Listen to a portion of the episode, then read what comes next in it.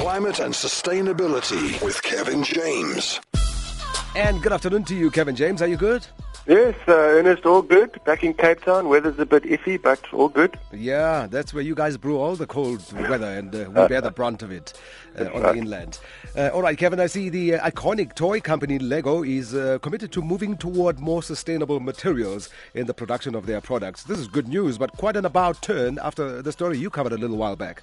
Yeah, that's right. And so uh, for the listeners, we covered a story a while back, and I gave Lego quite a bit of a, a tough time, as did a whole lot of other environmentalists. And it was about their partnership with Lego and Shell, and uh, it was worth a couple of hundred million dollars at the time, and it was to distribute Lego products to uh, all the forecourts of Shell and depicting workmen drilling for oil in the Arctic, which was we thought a little bit distasteful at the time, given uh, the the sensitivity of the subject. So, uh, if you recall, there was a huge backlash. Um, and uh, environmentalists put the pressure on Lego to end this partnership based on the fact that the program was really designed to uh, to instill a, a positive image of Shell uh, and, and, and the, the environmentally questionable activities in the minds of youth. So it seems the company has made a massive about turn, like you say, uh, Ernest. They ended the lucrative deal with Shell completely, and after the reputation took a bit of a hammering, and uh, it prevented Shell from selling the Lego in all their petrol stations. And they've gone a couple steps further now to demonstrate their commitment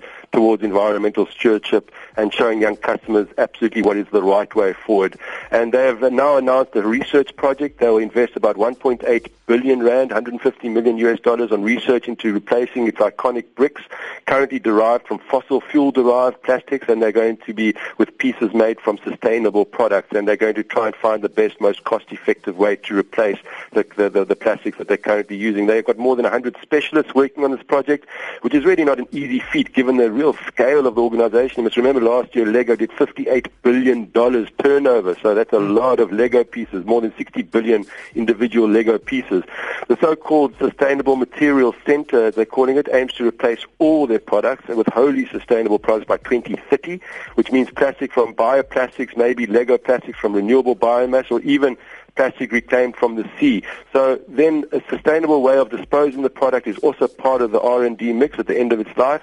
So overall, Ernest, fantastic recovery from this iconic company and really sets a fantastic benchmark for others to follow. But most important, a great example to show to our children. Well done, Lego. Oh, yes, indeed. And I heard you talk about the millions of pieces. Tell me about it. My son's room's filling up every month. and uh, it's good to know that uh, they are produced responsibly, at least.